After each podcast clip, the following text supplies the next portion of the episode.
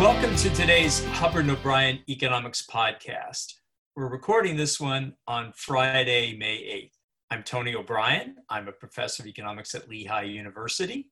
Joining me, as always, is my co author, Glenn Hubbard, who is a professor of finance and economics at Columbia University.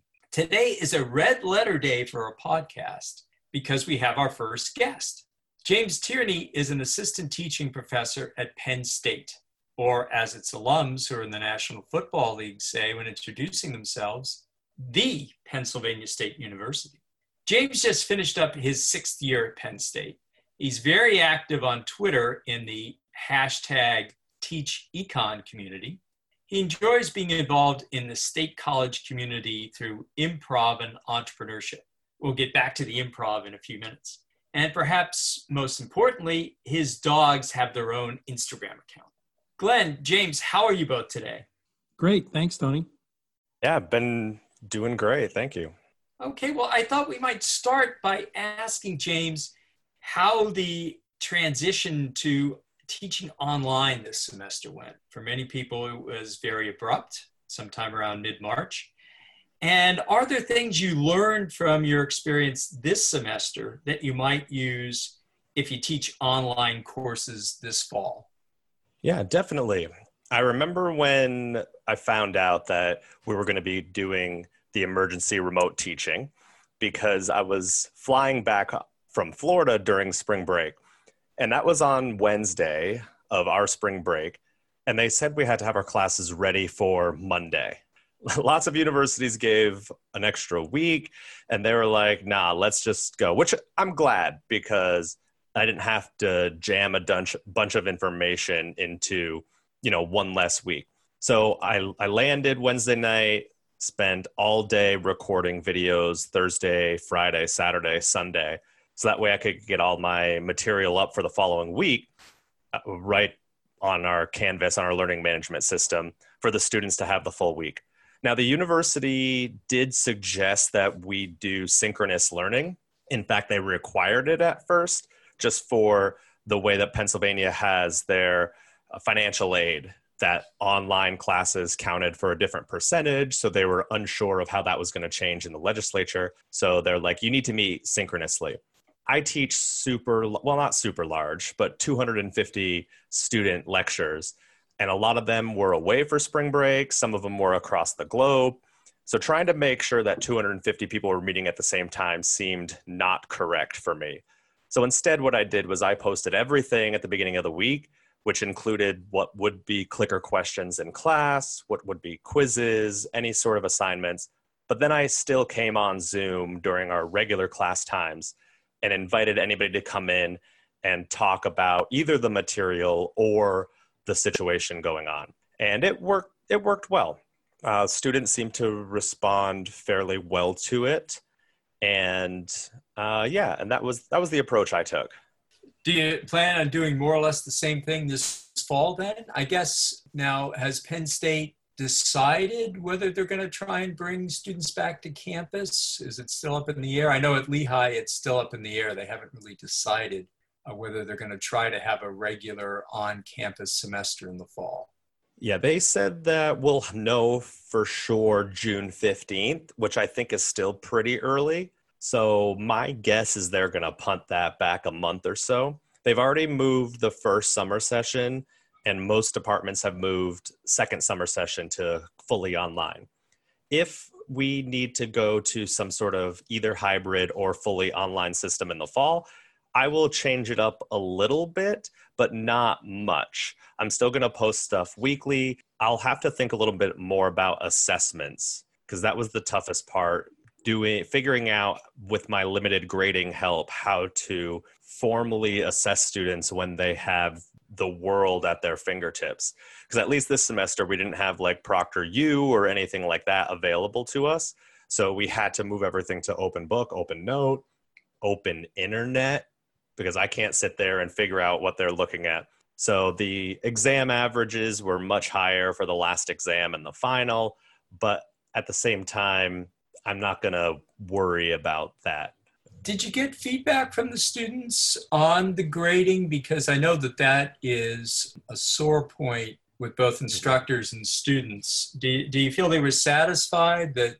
they felt everyone was on a, a level playing field and nobody had an advantage that another student uh, might not? So I was pretty lenient with students to start off with. And I, at least with my class, I got pretty solid feedback. The students who I did talk with were very thankful that my class stayed the same. So I had weekly assignments online through MyEconLab, also through PackBack, and I just kept those the way it was. I converted my in class participation to Canvas quizzes and a couple of FRED assignments. And so I kept everything exactly the same. The, ex- the exams I kept as similar as possible, pulling in some multiple choice questions from the test bank, but then also writing my own and doing some algorithmic questions in Canvas.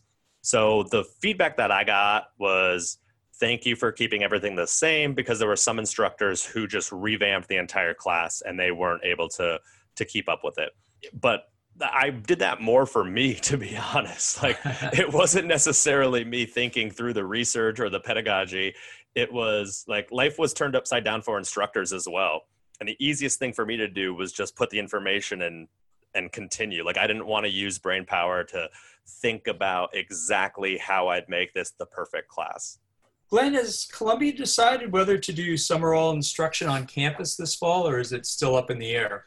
It's still up in the air, Tony, although I think what will happen is a bit of both, maybe not exactly at the beginning. Large uh, classes like Principles of Economics, to be example, probably will have to be online, but other classes probably will have A team, B team, C team structures where some students are in the classroom, a different group each time, which makes it hard for those of us teaching because you know I've got to watch the faces in the room and the faces on the screen. So it's it's going to be interesting. The the Zoom uh, technology has good possibilities for teaching, but keeping students engaged for 90 minutes is a challenge. That's for sure. Mm-hmm. James, uh, do you think there are particular advantages or disadvantages to teaching principles of economics online as opposed to maybe an intermediate course or uh, you know a, a field course? So I was I consider myself very lucky this semester because I'm currently developing the Penn State World Campus Intro to Macro class. So I had already been in the thought process of how would this look online. I also didn't have to teach intermediate macro for the first semester in 6 years, which I was really bummed about. I love teaching the intermediate level class, but we had a couple people leave and we weren't able to finish those positions. We weren't able to fill those positions. So I had to go and teach an extra section of intro. Once we went remote, I was so thankful that I didn't mm. have to worry about my intermediate class because our intermediate classes here at Penn State are still rather large, you know, 125 people. So I'm I'm not 100% sure how I'm going to go about and do that in the fall because I am back to to intermediate. I do know if I teach this small section in the summer, because the summer course that they're asking us to have additional sections of are limited to 25 people. It's much more, it's incoming freshmen trying to give them a little bit of, it's called the LEAP section. It's supposed to leap you from high school to college. That I will most likely do project based. I will do some blog posting, things like that for students. I mean, intermediate macro, if it's completely online, I guess having them upload exams. I I haven't even really thought much about it. I think it's not as hard for intro level because if you do the learning objectives, you can you can write some decent questions. The assessment tools that are online, either through a MyEconLab or through a Canvas, you can get some stuff that will will help out with it. But intermediate for large lecture is is going to be a is going to be a tough. Yeah, I think we're all feeling our way in these uh, these unusual times. Let me um, pivot to, from uh, pedagogy and, and the mechanics of teaching to, to economics. This morning, we received the latest monthly jobs report, which undoubtedly both of you have seen. The unemployment rate was 14.7%, the highest since the Bureau of Labor Statistics started these reports in 1948 we'd have to go back to the Great Depression of the 1930s to find a comparable rate. Payroll employment declined from last month by a staggering 20.5 million, certainly the largest in US history, larger even than what we experienced during the 1930s uh, over a single month. On these podcasts, James Glenn and I have been discussing the likely length and severity of the recession. Do you get many students asking you that question? Do they say, how long is this going to last? When are we going to be out of it? Uh, when are normal economic times going to come? Uh, if they do, how do you respond? For the first couple of weeks, when we were doing the remote teaching, I had a decent amount of students come into our regular class time and ask questions about it. And at that time, we still weren't 100% sure.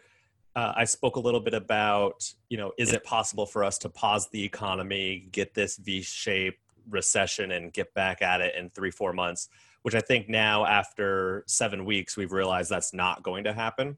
I do have a I do have students in my current class that are very interested in what's going on uh, I stay in touch with them mainly either through Twitter, some email where they'll ask me a certain question. I'll try and I'll try and do a blog post. Like yesterday, I posted a, a blog on Medium.com that was just talking about the unemployment numbers for today, what we would expect, why we're seeing it. So I think we have some students that are that are interested in the actual situation that's going on. With that being said, it's probably three to five percent of my students since it's a gen ed class of 250 people the vast majority which i don't blame them during a time like this they're just trying to get through the semester and making sure their gpas don't get hit making sure that they're comfortable with their own mental health so i haven't been disappointed if students aren't interested in it but it is fun to have you know an 18 19 year old message me and just be like, hey, I read this article on oil prices being negative and I don't get it. Can we talk about it? And like that just makes me so happy because it's sure. I know it's someone who's interested in the material. Yeah, I guess as you were talking, it made me think that the first year and second year students, um, although concerned, may be a bit less concerned because they think, you know, maybe by the time they're seniors and they're thinking about their job prospects, things will be looking up. It's the seniors, I think, who must really be um, wondering what the heck uh, is going to happen and whether or not um, even some of the jobs they may have had commitments for, uh, whether those will actually pan out. Uh, Glenn, were you surprised by the number today, uh, the unemployment number, or was it pretty much what you had expected?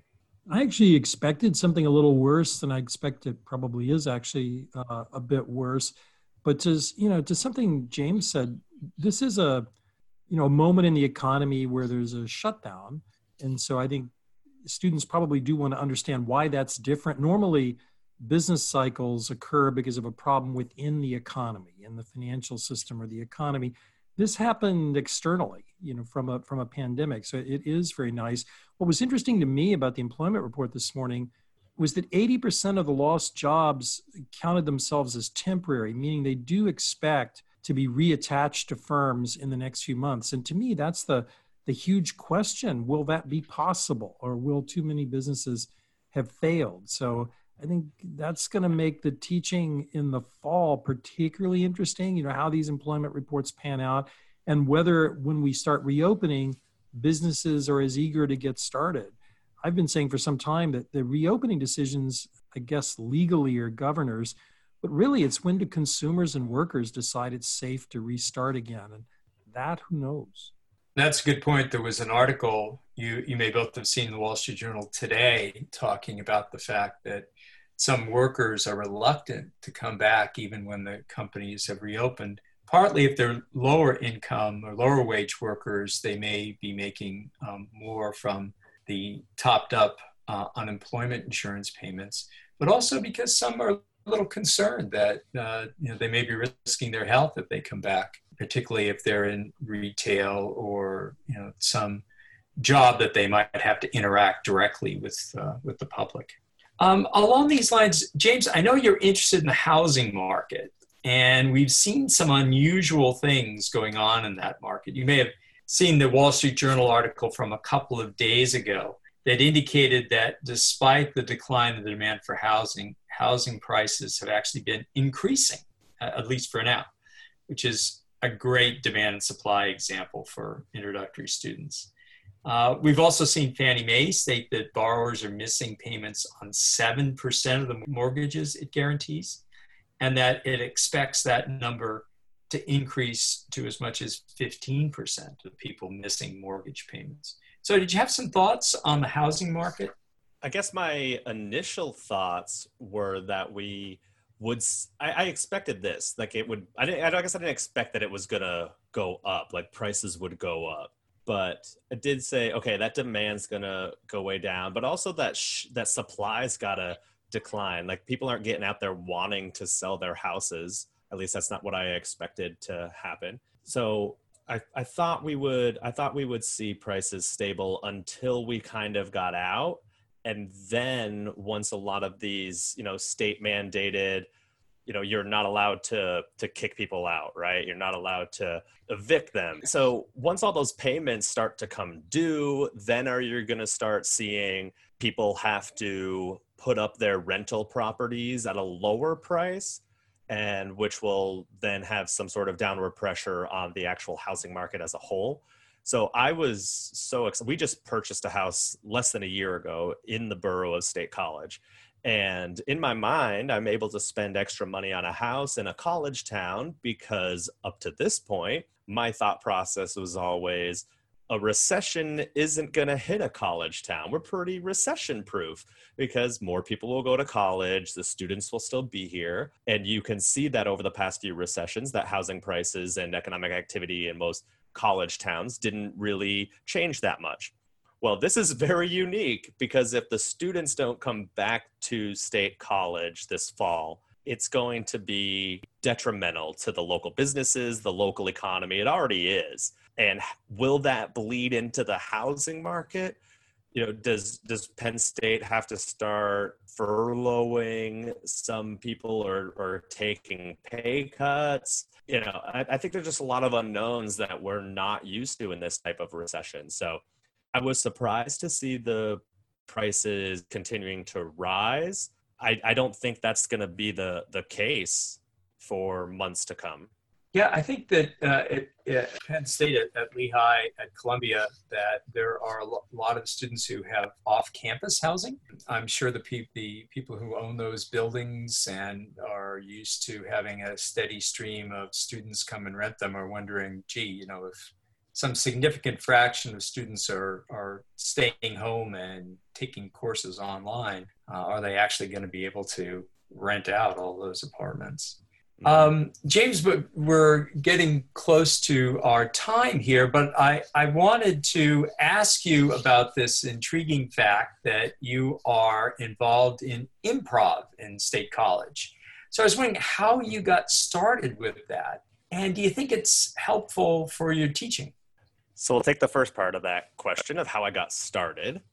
And that was when I was going to undergrad at Western New England College, a small liberal arts school in Springfield, Massachusetts. And I was getting my liberal arts degree in economics and math. And I had to fulfill an arts like column of my transcript. And the only two that fit into my schedule were improv theater and paper making.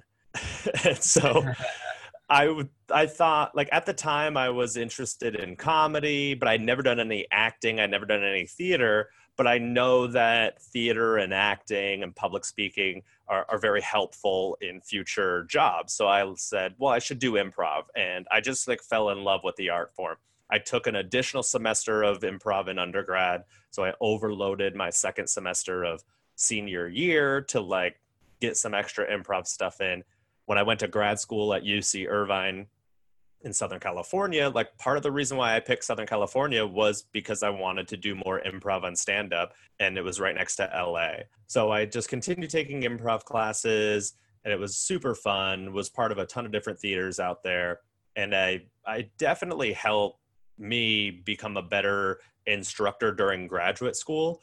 since we all know most graduate schools don't put a lot of effort and training into their grad students when it comes to teaching. So I felt like doing improv and doing theater stuff helped me feel more comfortable in front of large groups of individuals. And that helped me get my first teaching job at a community college. And it always ends up being a good talking point in any sort of interview. Here in State College, I got here, like we said, six years ago. And the first year and a half, I spent 60 hours a week working on Penn State stuff, figuring out how to teach large lectures, figuring out the administrative side. How do I control my email? Because even if only 10% of your students are emailing you every day, if you have 600 students, that's 60 emails a day. So, trying to figure out how to communicate with my students. My syllabus went from three pages to 12 pages. It was a required reading, a ton of stuff. So, after about two years of that, I felt comfortable in my new position and was looking for improv here in State College, and there were no adult improv communities. There was student improv, but I didn't think a new faculty member should be doing improv comedy with a bunch of undergrads uh, I found a couple of people that were interested, and we just started our own little group. And we didn't know where it was going to go. But after about six weeks, we ended up getting um, a grant since we're all faculty members that ran run the company. We got a grant to start a teaching workshop series. Had a ton of people sign up, and we've just been kind of growing ever since. We've written a few articles on improv and pedagogy. I presented at the St. Louis Fed to a ton of high school and uh, intro level instructors on how theater in the classroom can really help not just your students, but also you. It can be therapeutic. It can make you feel more comfortable, which will make your students feel more comfortable. Uh, the whole idea of improv is saying yes and, which for economists can sometimes be a stop sign because they're like, how can you say yes to a student if they give you the wrong answer?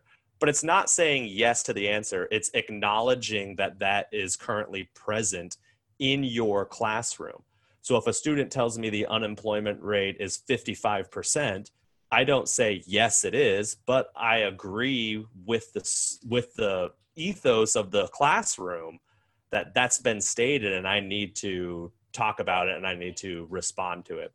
So I just think any instructor or any, any anybody can benefit from improv or theater or something that makes you become a better communicator but also a better team player and and so i could this could be an entire another podcast i could i could talk about improv and pedagogy and the job market and how I want my students to do theater for for a couple hours. So I'll leave that not so brief, but briefer than I probably would want to uh, conversation about that. Yeah, that's great. I, I think that you're right that most people who, as we all have, have gone to graduate school, one of the things that is glaringly obvious is that we prepare academically and we do research but we don't really spend much time in graduate school preparing for what's a big part of our, our actual job, and that's uh, teaching. And it's great that you're able to bring this um, into the classroom. So, James, I understand that you are going to participate in the online Teach e conference that's going to take place June 17th and 18th as a virtual Zoom conference for instructors, and also I think it's going to be on YouTube Live. I think we'll put in the notes to this podcast how people who are interested can sign up for it. But can you tell us a little bit about what the conference will be like? Yeah, so as we all know, the CTREE conference has been canceled, which is one of the larger gatherings for pedagogy and econ. So uh, a few people up at uh, Cornell uh, have got together and they're going to be putting on this, like you said, a virtual conference about teaching economics. And it's a two day conference. Uh, my part is going to be part of the plenary session, which will be a panel, four of us talking about adaptable teaching in this post COVID world. So, what will be, we be doing in the fall if we have to go uh, virtual? What are some things that we learned from the spring that we might bring with us for semesters to come. But there's other sessions that'll be going along as well. One on uh, diversity and inclusion in the classroom. Also, another one with small changes with potentially big impacts. So, what they're trying to do is trying to bring a, a smaller conference together so that we don't miss out on CTREE. I'm looking forward to it, and I know you do have to register, uh, and that is on the on June 17th and 18th. So I'm super excited. I was I'm so honored to be asked to be part of it, and it'll be fun. It sounds great. It sounds both interesting and very useful as we all try to make our way through what may be a very different learning environment than what we're used to. Thanks so much, James, for joining us today. Just a reminder to listeners that we're continuing to post COVID 19 related updates to our blog at hubbardobrieneconomics.com. We may also begin posting some material that's not directly COVID related. Please check our blog regularly and please subscribe, and you'll receive email alerts about new posts. Thanks again to everyone for joining us for this conversation. We look forward to connecting with instructors and students again on a future Hubbard O'Brien Economics podcast. Please stay safe.